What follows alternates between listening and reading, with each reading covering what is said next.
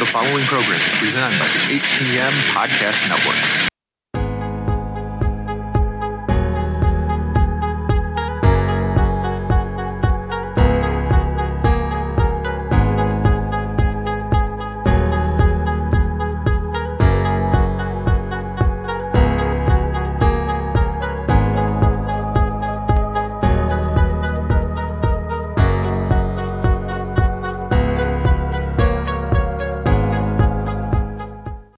Welcome to another episode of Turnbuckle Talk in partnership with thechairshot.com, presented by the Hitting the Marks Podcast Network and in association with ndpw.com. Turnbuckle Talk is sponsored by CollarAndElbowBrand.com, where you get 10% off when using promo code JKPodcast. Turnbuckle Talk is also partnered with Phoenix at FNXFit.com, where you get 15% off all your health supplements simply by using promo code TBTalkPod. Follow the show on Facebook, Instagram, and Twitter by searching at TV Talk Pod. Listen on Podbean, iTunes, Google Podcasts, Spotify, and everywhere you catch your favorite programs. And now, pro wrestling fanatics, are you ready? Here are your hosts, Mighty Joe Morin and Karl Karufel.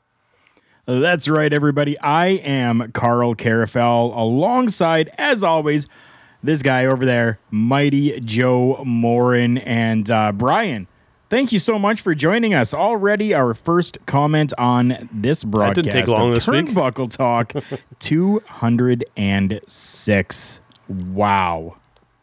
Yeah, man, 206 episodes. It's a bit of a surreal number, eh?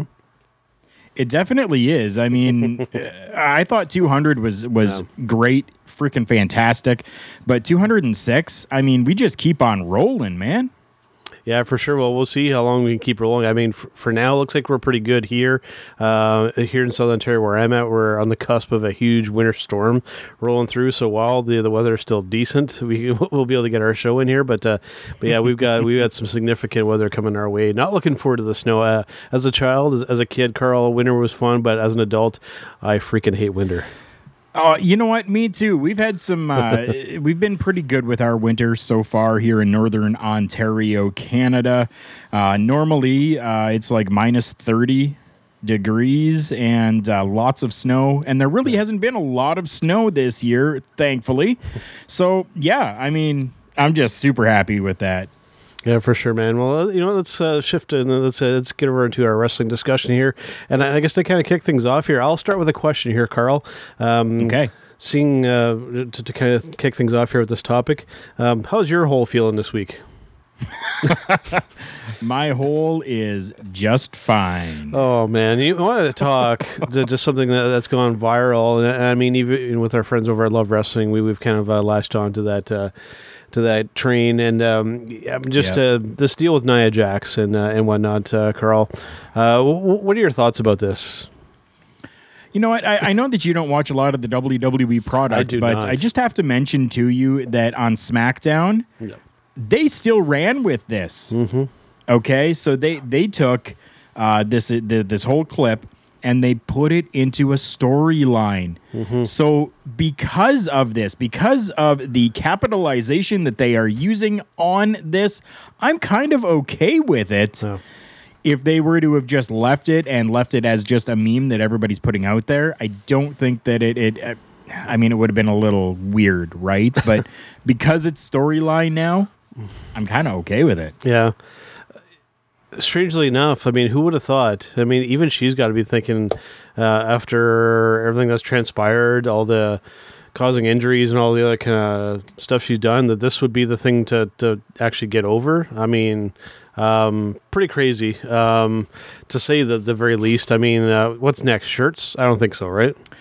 Mick Foley apparently thinks so. Mick Foley went to Twitter and actually put out there that my hole will be the new Austin 316 of this era. Book it and put it onto T-shirts, he says.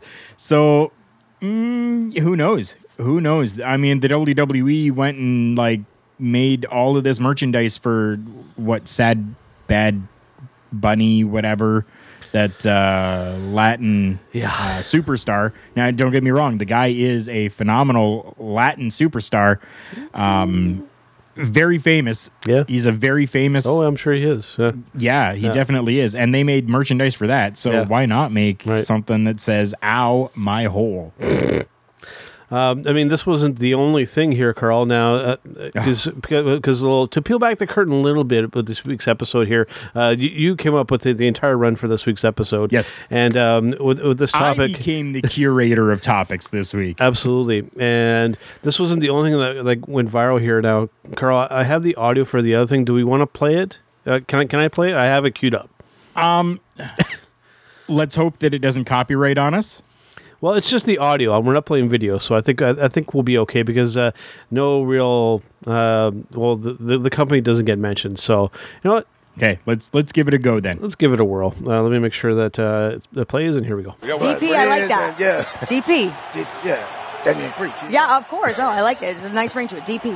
Oh, it's easy. She get confused sometimes. No. DP. So that's one thing with these players that are embedded into sites that they tend to automatically play. Something for web designers out there, stop it with that. Yes. But so yeah, Charlie Caruso talking to Damian Priest and of course good old R-Truth. R-Truth, yeah, his name kind of escaped me briefly. Do these people listen to themselves when they're talking, Karl? You know what? That was what from a Talking Smack. Is that correct? Yeah, I believe so. I'm assuming so. Yeah.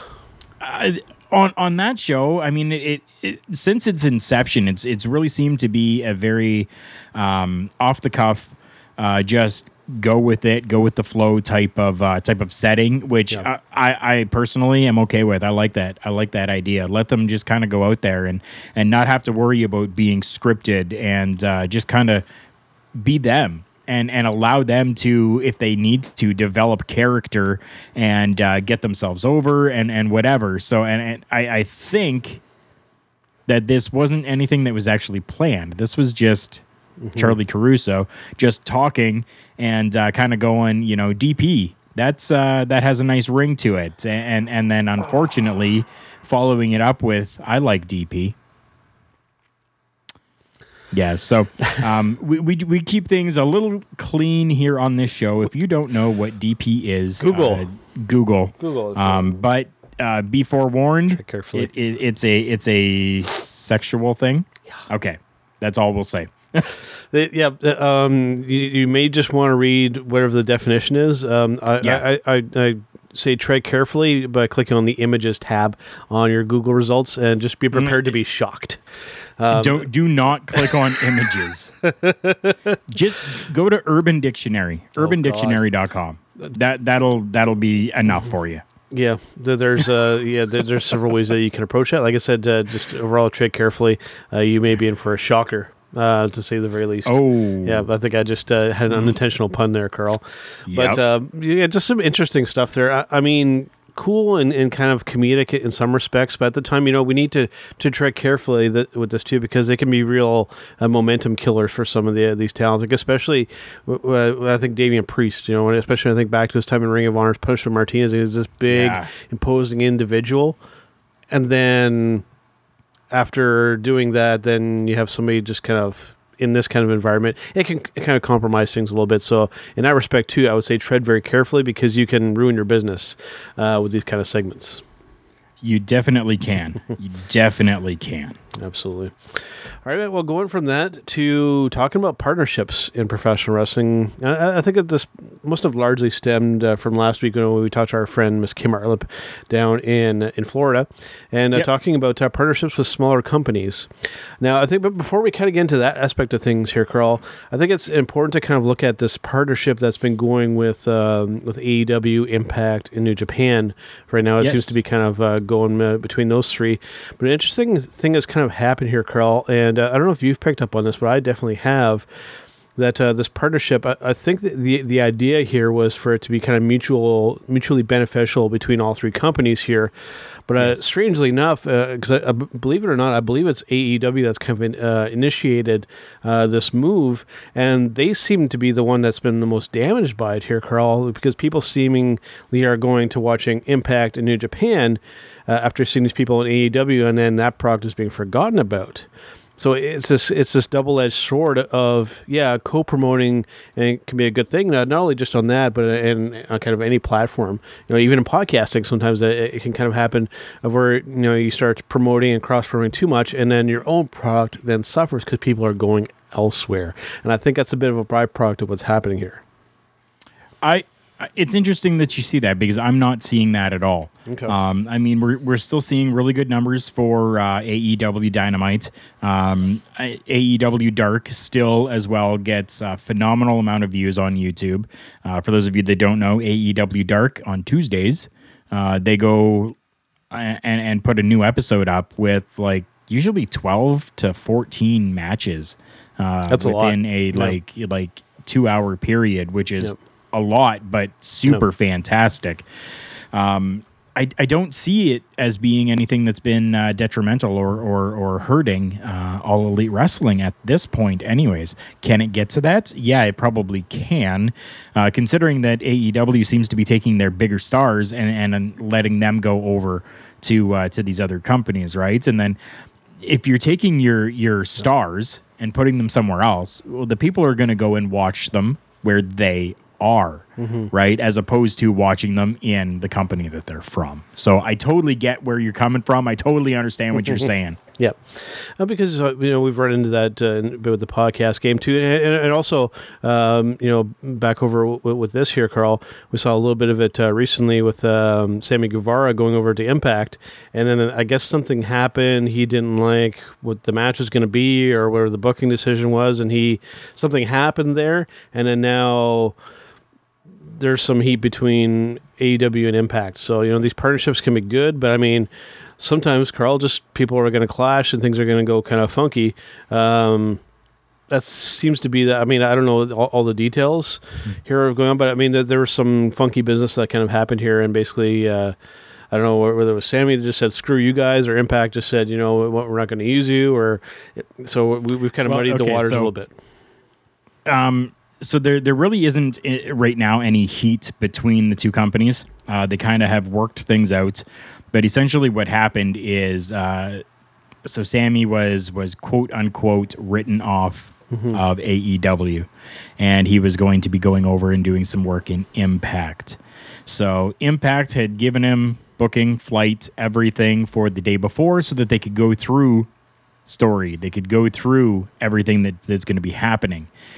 Sammy Guevara took it upon himself to reschedule his flight and arrival so that he would have been arriving at the building to tape with only about an hour and a half's time to spare, as opposed to the full day and a half that they had given him with the previous plane ticket and arrival time. So that's what's happened. Yes, there was a little bit of Impact going, are you serious right now? And AEW going, hold tight. We're going to take care of this. Yeah, so interesting, to say the least. Yeah. But yeah, hopefully this doesn't cause any actual damage or not, or I feel like maybe some trust was broken there, but yeah, kind of a weird situation there, and hopefully that doesn't. I don't think that there would be any trust broken or anything like that. I mean, business is business, and they're both companies that understand that. Yeah. So it's just a matter of okay, this is business that happened, and business was sour for a moment. You've said that you're going to take care of your employee, that reprimandations are going to happen, and Impact is going, all right, We're gonna allow this. We're gonna let you do what you got to do, right? So, I mean, that's all it is. They understand business is business. Yeah, for sure. Now, the other two companies that you had mentioned in the topic here, Karl, OVW and MLW especially, are a couple that I want to talk about. And when it comes to partnerships, honestly, with those two companies, I think that's they're kind of just doing fine the way that they're going right now here. Like I think that. Especially OVW, I think no point in rocking the boat if you don't need to at this point. I mean, the formula they have seems to be working. For other partnerships, I'd say just hold off for the time being, because I honestly think, especially OVW, I think they're doing just fine the way they are. And you know what? I'm feeling the exact same way.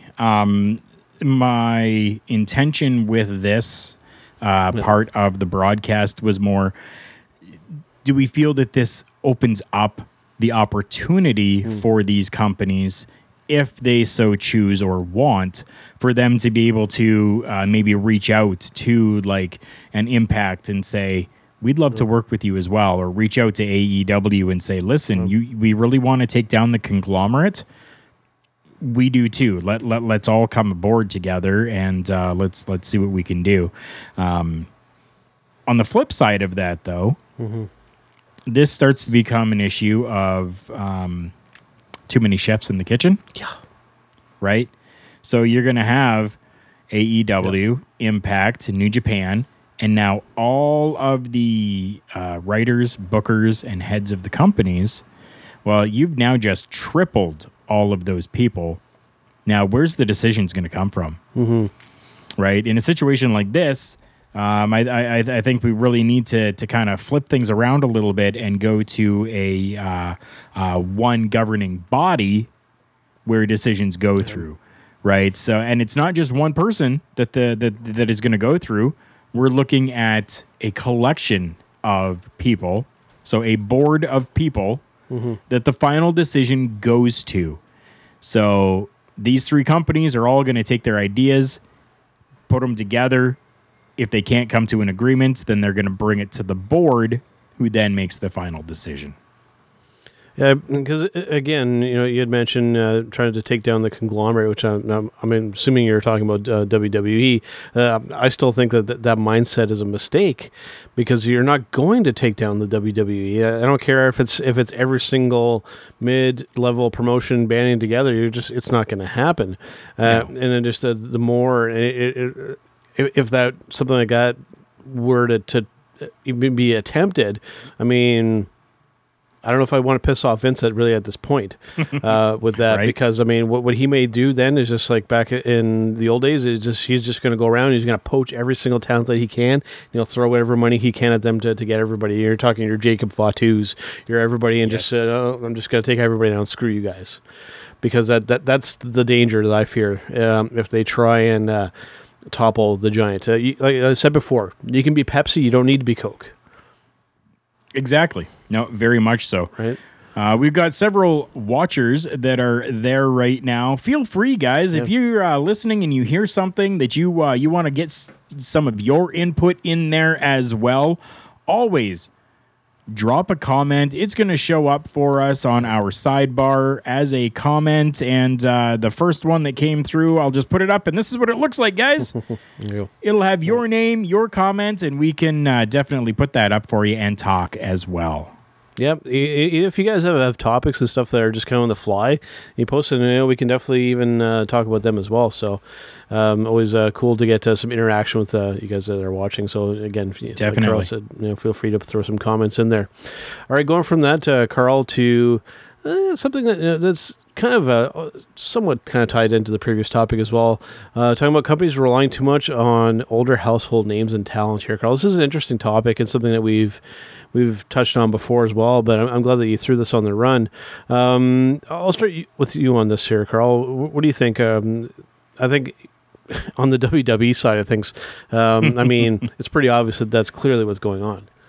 Yeah, and I mean, we can't even just say the WWE with this. I mean, I even take a look at, for those of you that don't know, I have for many, many years been a supporter of TNA Impact Wrestling. I've always wanted to see them succeed, and I continue to love what they do. But even them, so Rhino... They did a lot of it. Rhino, who's currently there, an older name talent. Ken Shamrock, Tommy Dreamer, still there working, right? With the WWE, I mean, you're looking at like Goldberg, Edge, You know, like these names that are coming in and continuing to work. I mean, it's really difficult for me to now connect with that stuff.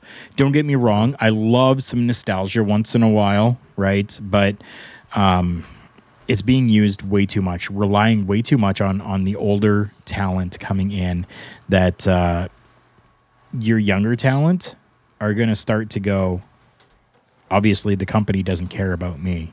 Obviously the company doesn't want my work to be here because, well, they just keep going back to these old guys, right? And we do see that come up quite a bit, whether it be posts on social media or even on these talking smack kind of programs, or all these, you know, opinions kind of get voiced. But the issue is kind of double-pronged here, Karl. First of all, you know, these bigger companies, you know, especially you mentioned, you know, WWE and Impact, is they're afraid to build anything other than just regular superstars. With megastars, they feel that they can't, because if something happens, then you're kind of screwed. Like we talked to our friend Kim Arlip, you know, one of the reasons why she doesn't run storylines is because of the risks of injury and whatnot, and something happens and your storyline is screwed, right? Yes. So that's just that, you know, blown up to, you know, higher levels. And then, of course, you have the other thing, too, that it's not really, when these older talents come back that have been really over for a number of years, it's not necessarily their fault that they're still more over than these younger guys. You know, because like I said, you know, if you're not getting over, then you're not trying hard enough, right? It's not Edge's fault that he still gets over when he's face to face with Karrion Kross and kills it on a promo. That's not his fault. He's just being Edge. If you guys can't match up to that level, that's your own fault. Well, I mean, in that respect, okay, I understand what you're saying. Yeah, but in that respect, okay, the WWE universe has had what? 20 plus years to know Edge, to hear his promos, to become a fan. Mm-hmm. The WWE universe has had, what, maybe 2 years at the most for Karrion Kross? Not even. Now keep in mind, again, a lot of the WWE viewers don't watch other programs.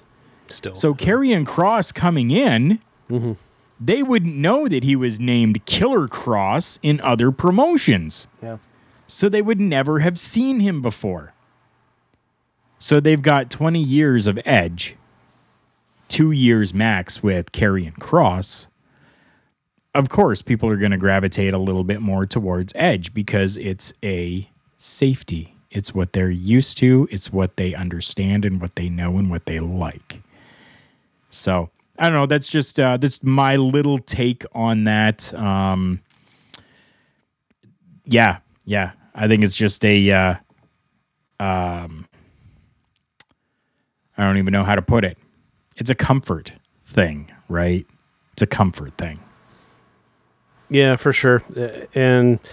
But there are some times where that trend gets bucked. We had mentioned Karrion Kross. I mean, he has immediately gotten over with that NXT audience, and I'm not sure necessarily about the mainstream WWE audience, because I think that audience is very divided. You know, there's your SmackDown and your Raw fans, and then there's your NXT fans, and then there are some that are watching both programs.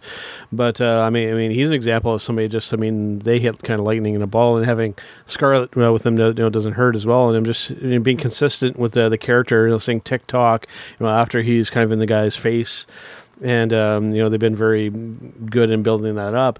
But yeah, I mean, just, there's some, I know that, you know, we can get into that whole brass ring topic here of, you know, dangling, you know, here, come and get the brass ring. And I suppose doesn't imagine it. You're always restricted by a creative. But I mean, at the same time, too, you do have to take the ball and try and run with it a little bit as well. You know, so just always kind of blaming creative. It's not necessarily a cop-out, but I think too many of them just say, oh, well, you know, I'm stuck only with what they give me. I'm sure that they have a little bit more leeway than that.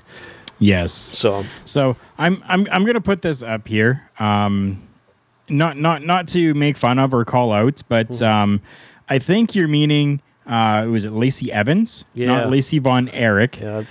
Lacey Von Erich actually retired in 2010 and has not really done anything in the world of professional wrestling since. A long time, yeah. But we're talking Lacey Evans, the Southern Belle. Mm-hmm.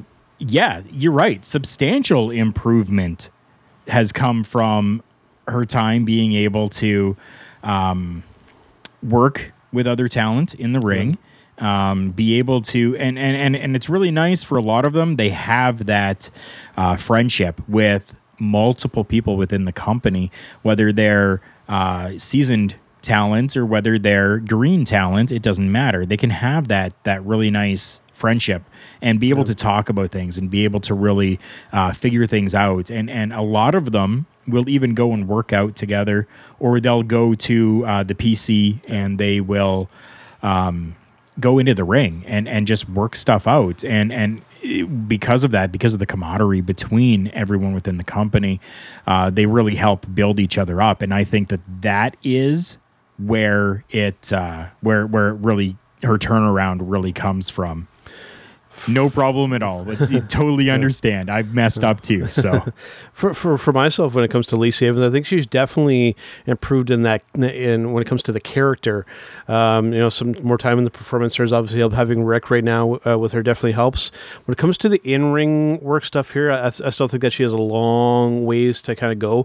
She's definitely somebody that still relies on the other person to kind of carry the match. She is not what would be considered as a ring general, not anywhere near yet. She's still relies on the other person. Could she get to that point? Sure, but for right now, it's still a work in progress. But I will agree, she is definitely further than where she was, but she still needs a lot of work. She still needs to smooth out those rough edges there. But there's some potential there. I'd like to see a little bit more tweaks to the character. I think too much of that Southern Belle type of pin-up model type of look, I think, is a little outdated. Quite frankly, I don't think too many people can relate to it, especially with a more of a modern audience. But hey, it's still a work in progress. So I'm not ready to give up on her just yet. I definitely am not as well. You talk about the whole pin-up, World War II type of style that she has there. That gravitates for me. Yeah. Right? As a little bit of an older guy, I'm 40. I'll be 40 this year. Okay. I'm older than him. Just put it in. Just a reminder, I'm actually older than Karl. So, I mean, being 40, right? I've seen those. I myself, I like older things anyways, right? So, yeah. I'm okay with that entire thing. And I think that's kind of what they're trying to go with. And then you pair her up with Ric Flair, an older guy who would understand back in World War Jesus. Right, yeah. You're right? Yeah. So... yeah, no, I think that works really well. What's Ryan got here? I'm going to throw this one your way here, Karl, because of a name that came up there, because I know you've had some experiences with this gentleman. Ryan saying, speaking of future stars, what do you guys think about the news that Rick Steiner's son has signed with the WWE? I'm going to throw that your way, Karl. What do you think? I absolutely love it. I have worked with Rick Steiner before over the years, and he was nothing but a professional with absolutely everything that he did, whether it was inside of the ring or whether it was backstage or whether it was sitting there talking with the boys and talking with the girls and just being a wealth of knowledge for anyone that wanted to approach him and talk to him. He was like a teddy bear, dude. he literally, like, anybody could walk up to him and it would just be, hey brother, how's it going? Let's sit down and talk for a minute. Who are you? What's your name? Where are you from? And what are you looking to do? Where are you looking to go in this business? What do you want to do with the rest of your life after the business is another question that he would ask as well. So I think having that knowledge, he definitely would have passed that down to his son. And I'm super happy with it. Rick's son looks like a beast. He's jacked just like his dad and uncle. Yeah, he definitely is. And I think, again, Ryan, that's going back to Rick's mindset of, if you want to get into this business, here's what you have to do. And if you want it, you're going to go and get it, right? Yep. And I think that that's exactly what we're seeing. I think this whole thing really comes back to Rick and his professionalism and him being just amazing at not only being a professional wrestler, but amazing at being a person and a teacher as well. On kind of the lighter side of things here, Karl, I hope that when it comes to the numbers and the mathematics, hopefully he learned more from his dad than his uncle. Right? So if he learned his math from Scotty, man, that might be interesting to say the very least here, Karl. But going from that, of course, love the interactions. It seems like as soon as we asked for it, it happened out of the blue, so that was very cool. To our next topic here, this was when you were up the run, this is the one I was kind of looking forward to the most here, Karl, of our current top 5 favorite wrestling talents out there. I have a really interesting list, and I'm sure you do too. Do you want to go first, or do you want me to go first? You go first, because you had messaged me earlier and said, "Do you want to know?" And I knew that you were just itching to tell somebody, and I was like, "No, no, you're gonna wait." So I'm gonna allow you to go first because I know you're itching to get it out for sure. Do you want to go 5 and then go to 1, or just go 1 to 5? Mine are in no particular order. I really don't have any order for them. I just, my top 5. Yeah. I have them actually ranked in order. So maybe I'll start with 5 and then go to 1. In the number 5 spot right now, I have Serena Deeb at my number 5 spot. I think right now the second best women's wrestler in professional wrestling right now. At number 4, this may be a surprise to you, Karl, and to our listeners, is actually coming from MLW, and I'm talking their current world heavyweight champion, Jacob Fatu. He is somebody that I think a lot of people aren't aware of and are sleeping on, and you shouldn't be. I mean, this guy... he's almost kind of a throwback, Karl, to that Samoan... type of character with a little bit of the aerial stuff, but he very much wrestles like a big man. I really appreciate that. At the number 3 spot from over New Japan Pro Wrestling, I have Kazuchika Okada at the number 3 spot. Still one of the best in the world, even though his submission move, the money clip, I think leaves a lot to be desired. Just Rainmaker the people. Don't use that money clip. Just Rainmaker those. You know what's. Yeah.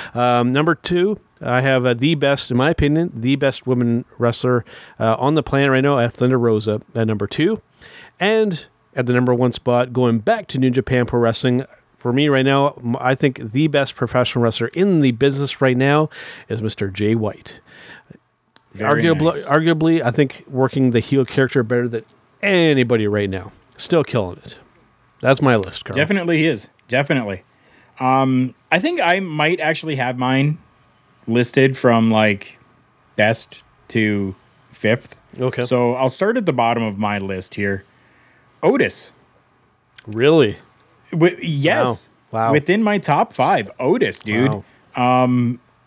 I love that he is a big guy, can move in that ring, can have a little bit of comedy act to him, and still make things look good and fun, because that's what professional wrestling should be.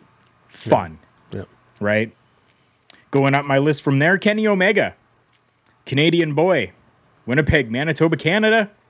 I am very happy that Kenny Omega had made my list. Yeah. Number 3, no surprise to people, Alexa Bliss. I absolutely adore everything Alexa Bliss, from her beginnings in NXT all the way up to this current character and gimmick that she is running with The Fiend. Love it. Going from there, Mr. Eddie Edwards. Good choice. Yes. Huh? Yeah. Definitely. I mean, the guy has been a just staple when it comes to professional wrestling over the years. No matter what company he's been in, no matter what type of tag team or singles run that he has had, he has killed it absolutely everywhere, and I am super happy about that.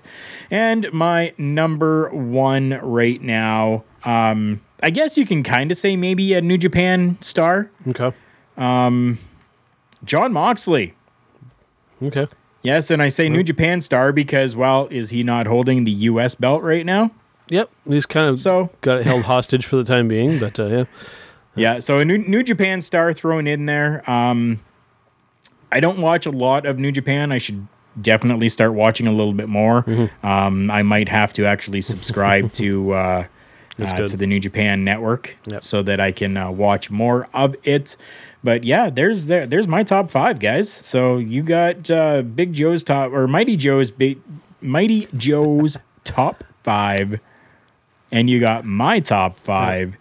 What we want you guys to do is, if you were listening to this broadcast afterwards, I want you to go to our Facebook page at TB Talk Pod, and underneath the video or underneath the write-up that we'll do for the audio come Tuesday, okay, I want you to leave your top five current professional wrestling stars.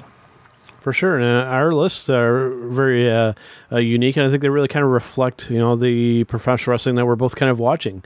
I think Carl watches a little bit more WWE than I do, and his list kind of reflects that. Whereas mine, you know, is includes some New Japan and some NWA and stuff like that, which kind of reflects the wrestling that I've been watching recently. So there's no really right or wrong answer. Although I will say that I will make a very, very strong pitch for Miss Thunder Rosa being the best women's wrestler on the planet right now. I dare anybody to tell me different. I won't. So now, before we move on here, okay, I want you to take this one then. Okay. What do you think here? Steinerson just got signed with WWE, and Arn Sutton, Brock Anderson just made his first appearance. We're getting old, guys. Yes, we are getting old. Yeah, I mean, I have the gray hairs coming in. I still get pimples for whatever reason. I mean, like whenever I seem to sit in front of a camera, I always get like a zit right in the middle of my forehead. That just always seems to kind of happen. But I mean, I'm getting gray hairs all over the place, man, and so are you. Yes, I am. Clean your face. Clean your face. We're getting old, man. We are getting old. All right, dude. I think, you know what? What do we got coming up next here on our run? I think that, you know what? Why don't we take a brief break. Wow. Kind of a bit of a tongue twister. And let's hear from our friends over at CollarAndElbowBrand.com, and then we'll come back with their Match of the Week segment. Wrestling. A love and a passion we all share. I've started a wrestling brand. The wrestling brand. A brand founded on the aspects of wrestling. Two entities working together to create a product that connect emotionally for people everywhere. Collar and Elbow is the brand. Passion and love for wrestling is the drive. I am Al Snow, and this is Collar and Elbow. The wrestling brand.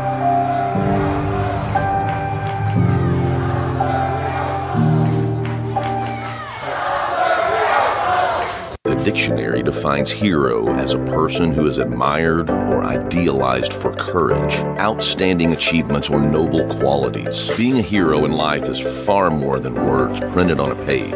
It takes an unwavering code, a compass that points true north always. And in times like these, it takes sacrifice. Hero shouldn't be a word defined by a dictionary. It's a word that should be defined by the best of us. Hero has a new definition. There is Mighty Joe and Carl back here on Turnbuckle Talk. As you saw from our friend Al Snow and CollarAndElbowBrand.com, if you use promo code JKPodcast at the checkout, you will get 10% off. Not just one thing or two things that you buy there, but everything. So go crazy and get 10% off all your purchases there. Javier saying La Mera Thunder Rosa. I'm assuming, does that mean the best? I'm a little rusty on my Spanish, unfortunately. I have a feeling that is probably Spanish. I think so. All right, Carl, let us go to our Match of the Week segment. All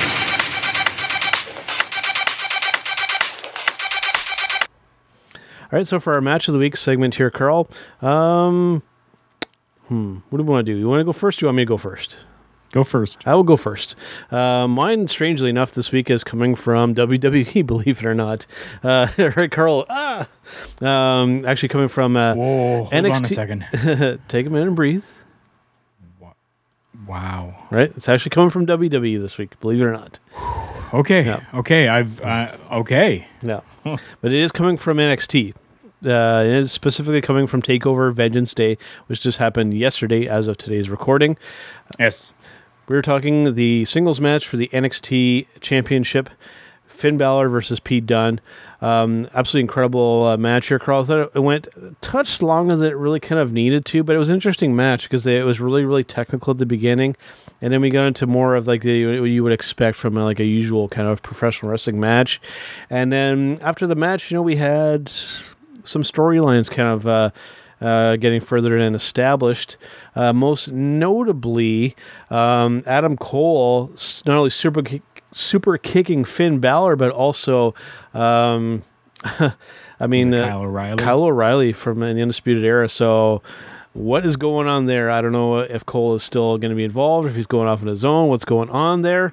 And then, you know, we have the added bit here too, that we know that Edge is basically saying that he wanted to take on, you know, the winner of this match.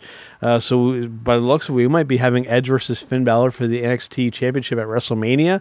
That would be really cool. I was kind of hoping for Pete Dunne because the matchup that I really wanted to see was Pete Dunne versus Edge, but I think either one could be fantastic. And then we have Karrion Kross kind of waiting on deck. I mean, just it's a really cool, interesting thing going on here. So. Yeah, Karrion Kross deep in those shadows, but still just poking his head through a little bit so that he can be seen. So good stuff. Yeah, absolutely fantastic. So good stuff from WWE and NXT TakeOver. As much as I like to kind of shit on the WWE product sometime, I will be the first to give them credit when it is due. They're doing really good with the NXT brand. With a few exceptions, there's a little things that are kind of wonky here and there, but overall, I think that their product there is really good.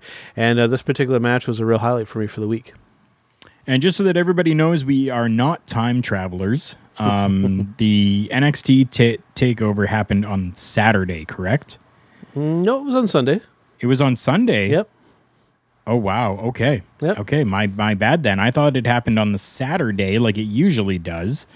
And you'd said yesterday it happened, and I'm going, wait a second. That's Okay. It actually happened on Sunday. Okay. Yep.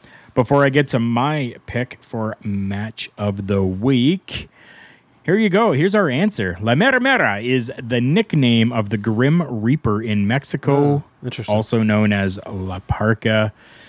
Thunder Rosa's face paint is like what you see on Day of the Dead that celebrates in Mexico. Thank you, sir. So, yeah, thank you very much for that. Up here in Canada, we didn't learn any Spanish, so we learned French. Yes. And it was only for a short little period of time. And if we wanted to continue on, we had to find it somewhere else. Yeah.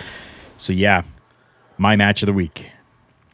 Because we had Miss Kim on last week, I decided to start watching again some more Ignite Wrestling and go back and look at a few things that she's done since 2019 and into pandemic season. So I'm going back to January 2020 with Ignite Wrestling Chaos.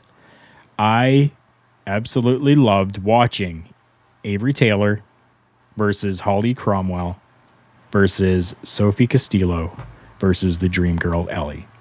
This was a fatal four-way #1 contenders match. And I like this matchup because this was the Dream Girl Ellie's debut match. She's been to Ignite Wrestling before, but this was her debut match, and she won.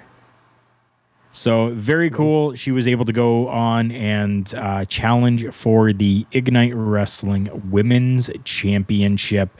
I have a buddy of mine that I got him hooked onto it as well, and he's been watching it going, I am like just floored by the amount of talent that these people have and how enjoyable it is to watch.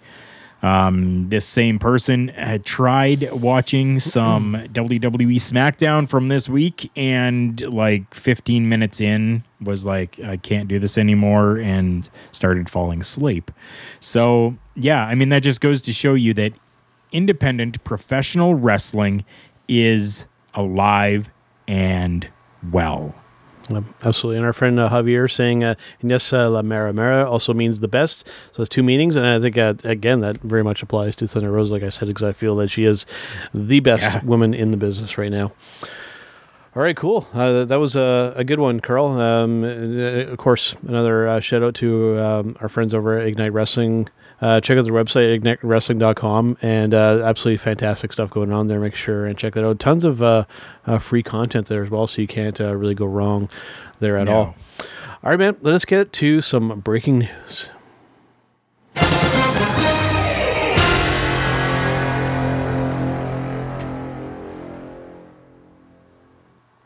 All right, so for breaking news this week, I mean, the big one, I mean, is already all news. The Nia Jax whole thing, I mean, that's beaten to a bloody pulp at this point, so we don't need to cover that. But I guess the two big ones worth mentioning on the WWE side of things, when it comes to new signings, you know, we've got Eli Drake and Taya Valkyrie, or I'm not sure what she's going to be called. I'm sure it'd be like Taya or something like that.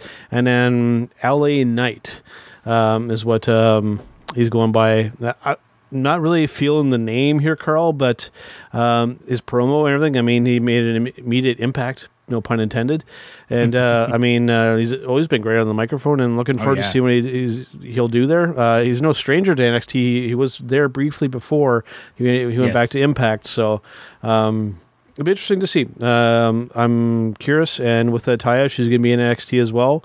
And curious to see what she'll do as well. She'll really help make that even better women's division. So, and what's fantastic about that as well is that a few podcasts ago we talked about this because we knew that her contract was coming up, and you know, we kind of threw out where we would want her to go and see her do. And I didn't want to see her go to NXT, but given the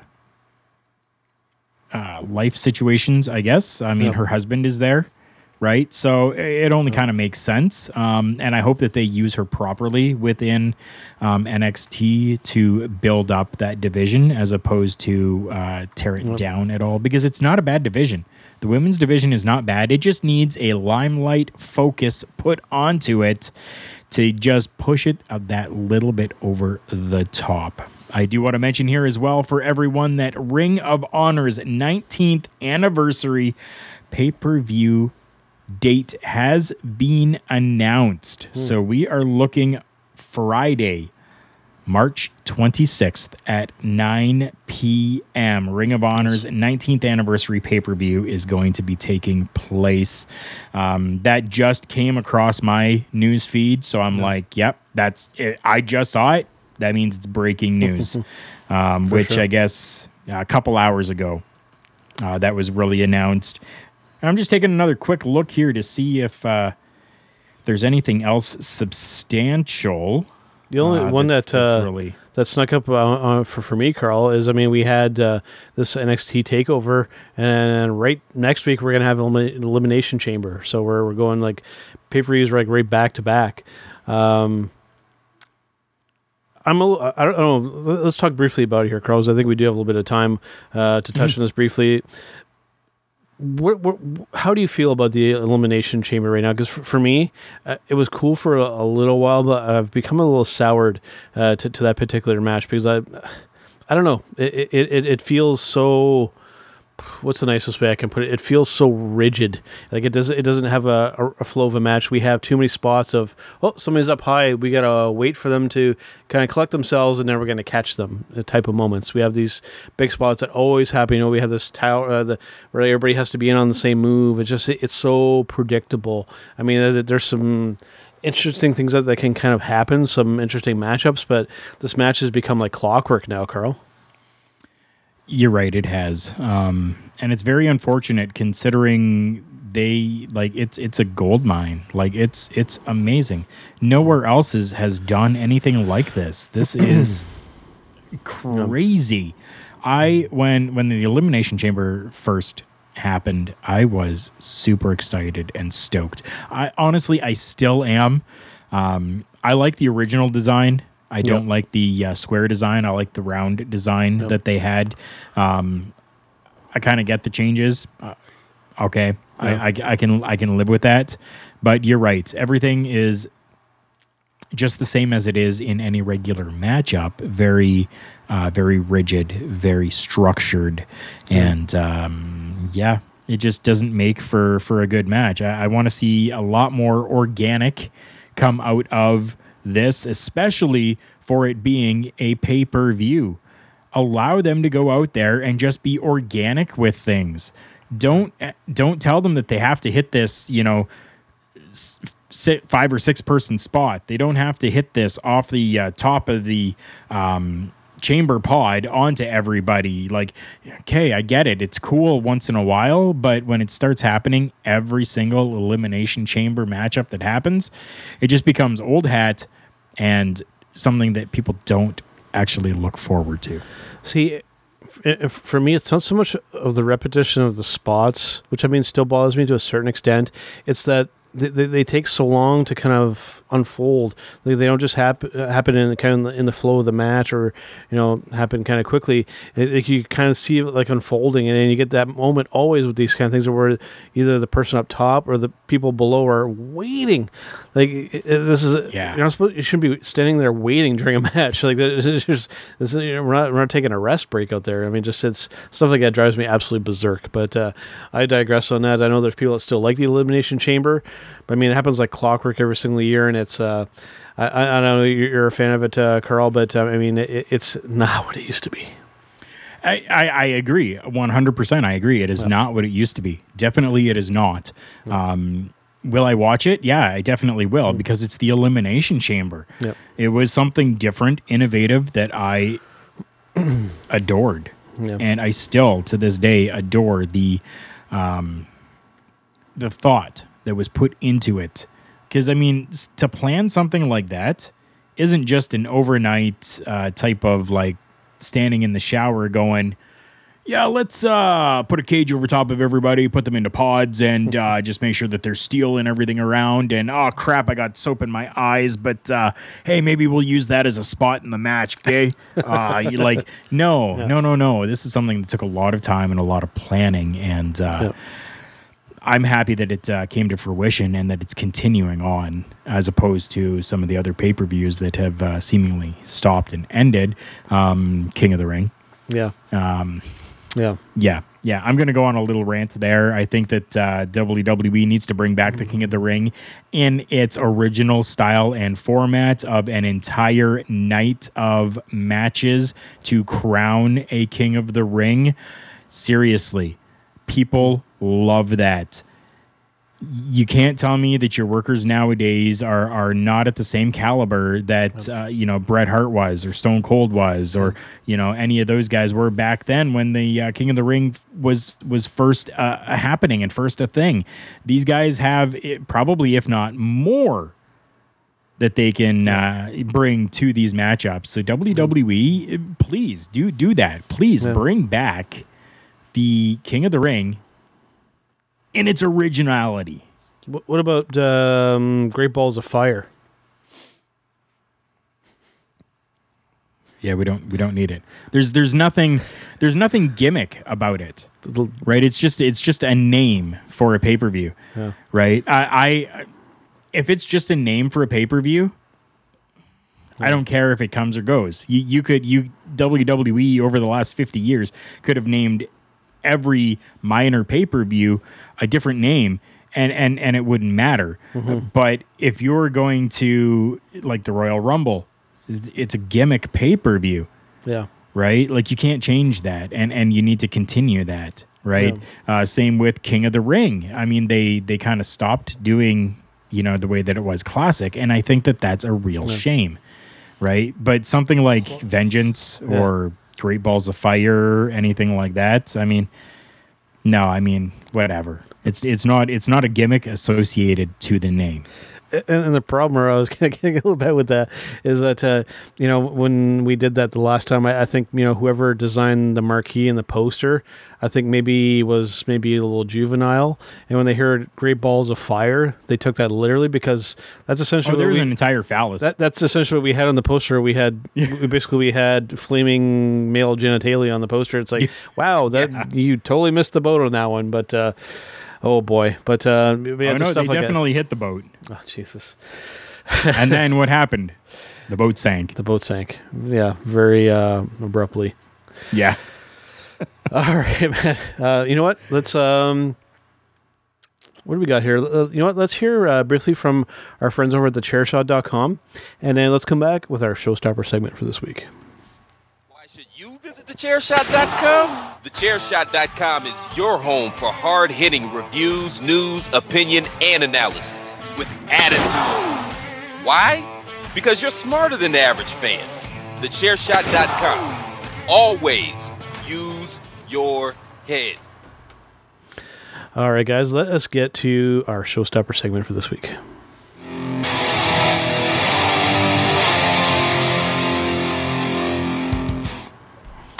All right, Karl, since you came up with the run of this week here, I'll let you kind of introduce the topic and get us rolling on this one, because this is an interesting one.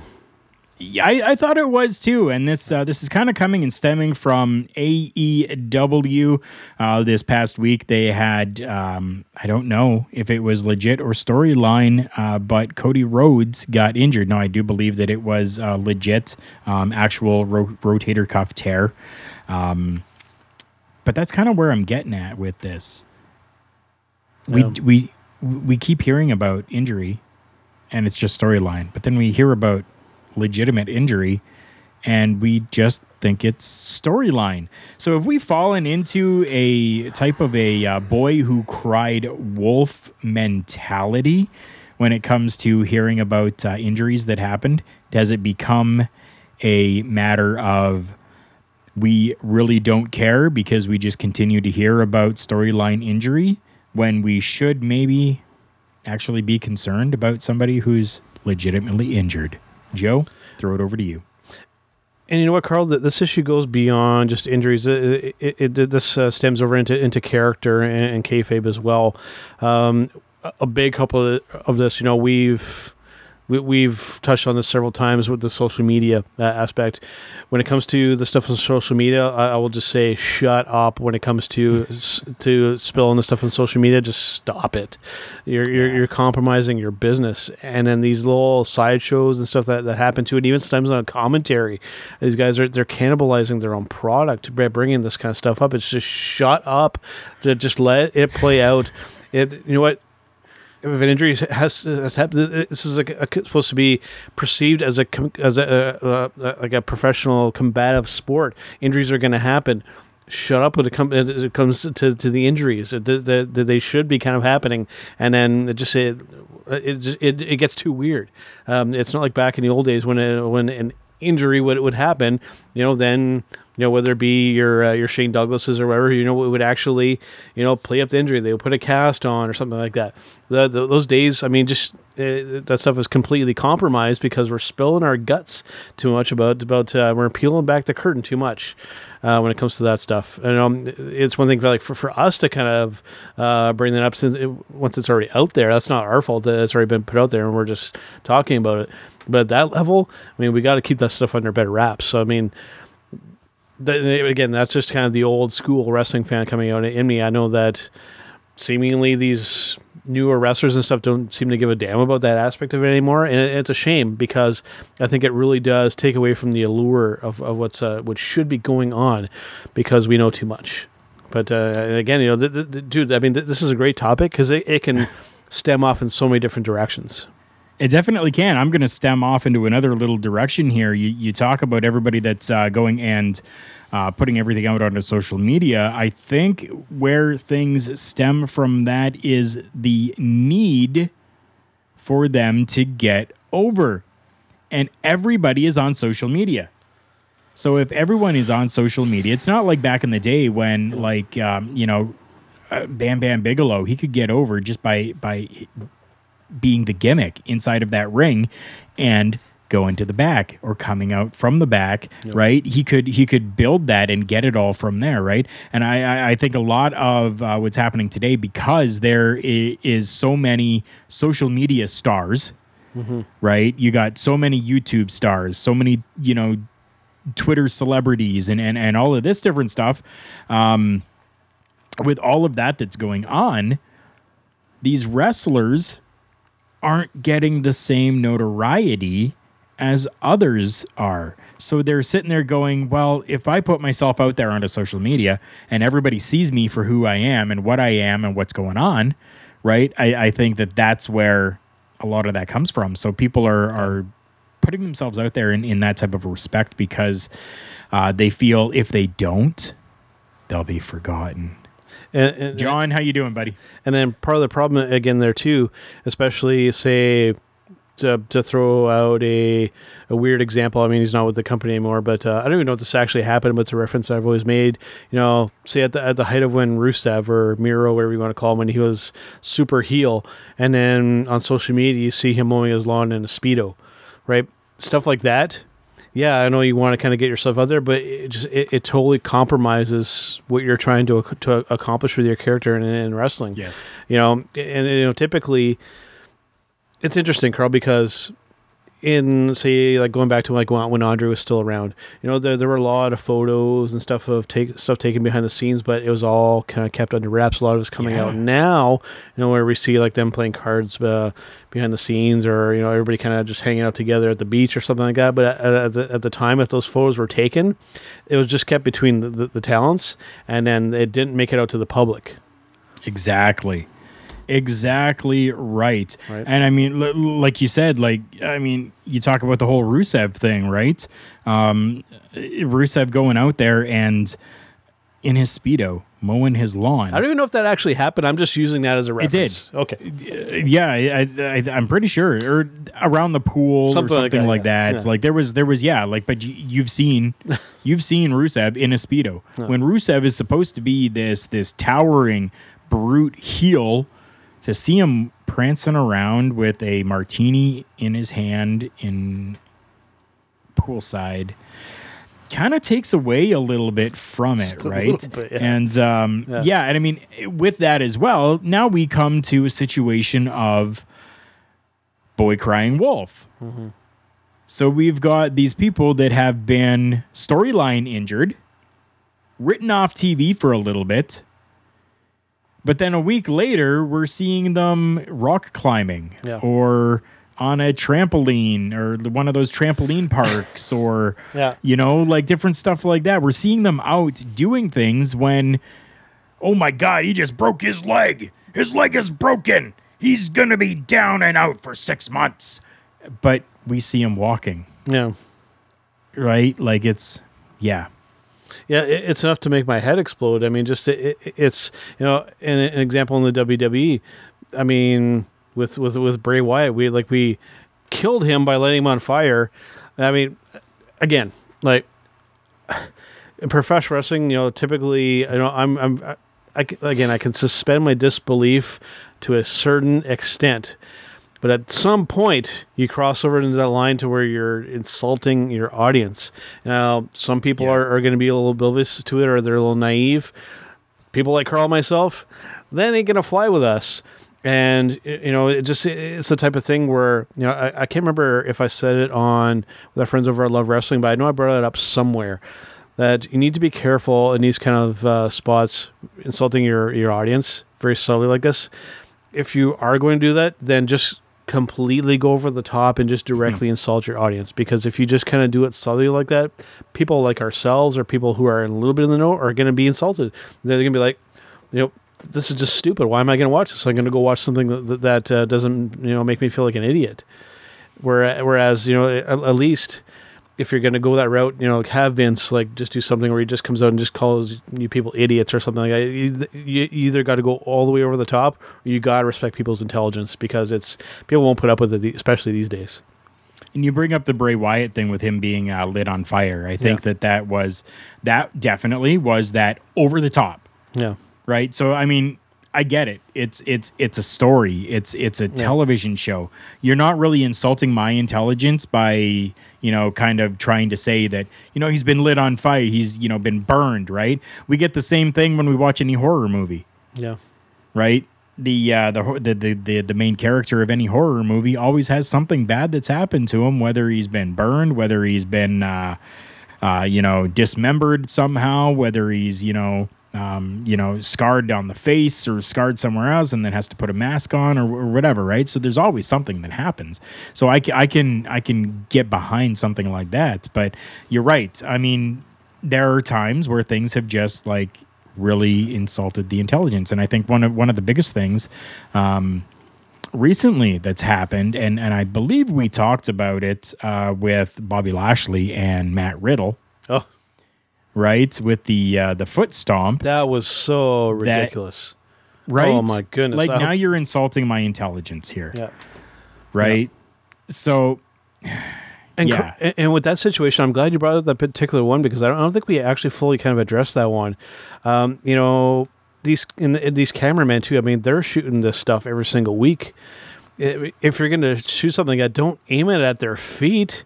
And then you have Matt Riddle, who, I mean, he's been around for long enough that he should have known. Hey, you know what? If I get kicked on my right foot, I should respond by then grabbing my right foot. He grabbed the wrong foot. So not only did they shoot it poorly, he reacted poorly, and then Bobby didn't even come close to even like, he stomped his foot like a foot away from, like, just that. I mean, just the whole thing was botched, and then we're supposed to watch that and go, yep, that's perfectly fine. Well, the W just gets a pass because we know that they're just being stupid. Oh, it was just Bobby Lashley though. Like, I mean, the guy's a beast, right? So I mean, you don't even have to stomp on somebody's toes for them to hurt. He just has to stomp on the ground, and the vibrations alone are going to shoot, electricity over to whichever foot it needs to, and then that's going to be the foot that hurts, I guess. Maybe. Oh boy, yeah. Yeah. Yep. So yeah, I mean, I think to kind of bring this back full circle here, we're crying wolf. Yeah. Not us, but the wrestling world. Much, yeah.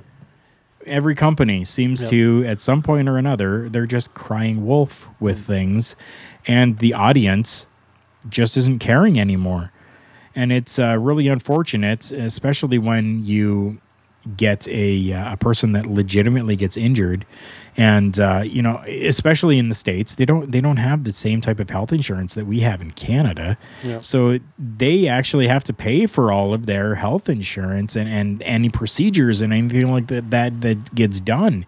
And then some people are nice enough that they set up like a GoFundMe, for these people to help them with their bills, because, well, there's somebody that we've watched and grown up with and loved seeing and stuff like that.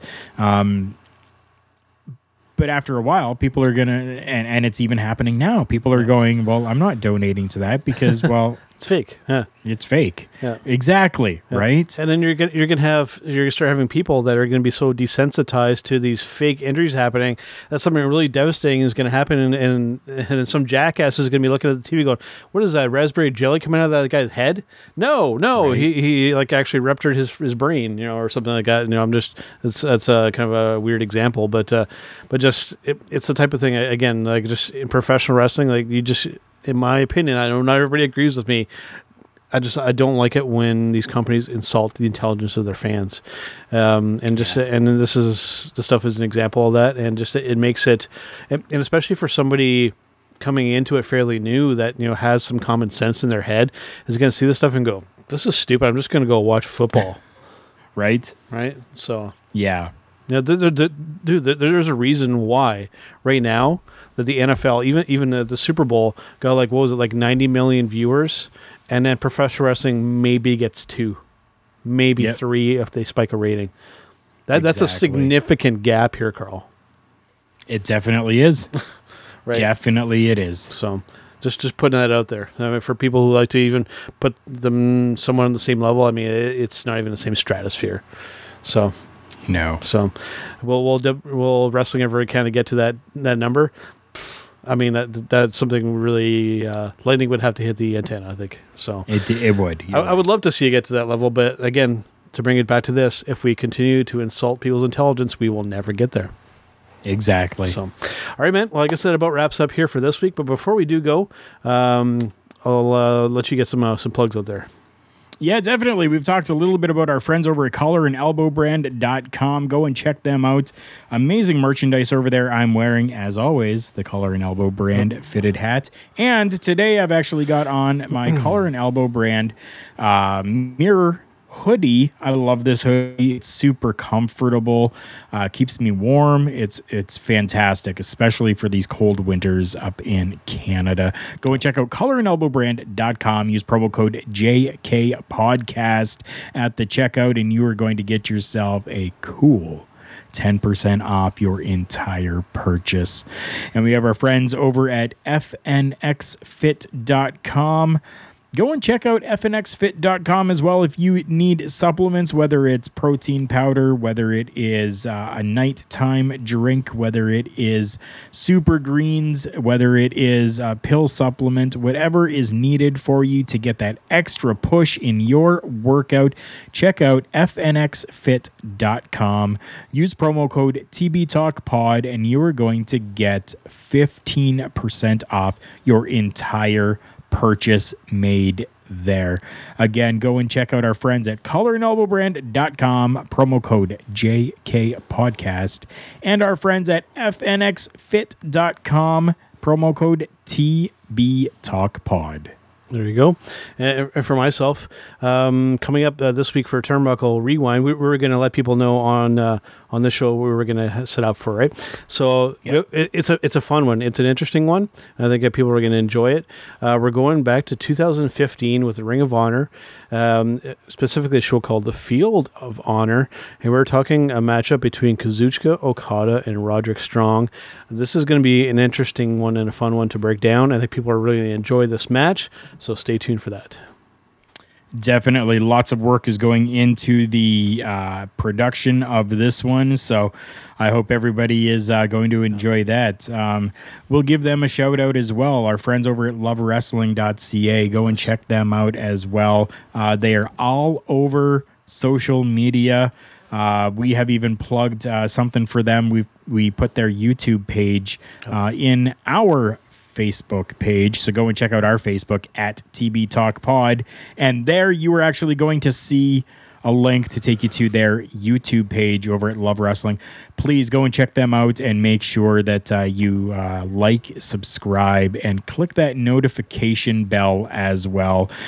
Great show today, guys. Thank you very much. And you were the next person that we were going to be talking about here. We want everybody to go and follow our friend Ryan K. Bowman over at Sports Kita. Just go to Google and look up Sports Kita. Man, a wealth of knowledge and articles and everything over at Sports Kita. Amazing place for you to go if you're looking for news, if you're looking for just really thought out, planned out, and amazingly written articles from, I mean, friends like our buddy here, Ryan K. Bowman. Go and check that out. And if there's a way that you can follow Ryan on Sports Kita, make sure you do that so that every time he posts something, you're able to see it. Yes, absolutely. Yeah, I do believe that they give that option on there too to follow specific writers or not. So, and Ryan is definitely one that you want to follow. All right, Carl, that wraps up for this week, and we'll see you guys on the next one.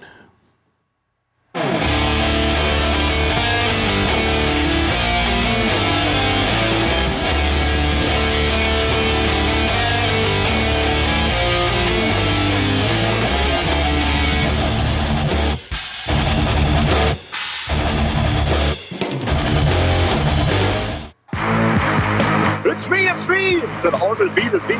As you can tell in the background, we are out celebrating. That is what we do here at hittingthemarks.com. And I invite everyone to continue to tune in to Turnbuckle Talk, but check out all of our other shows. Yes, you can find that all at hittingthemarks.com. Run.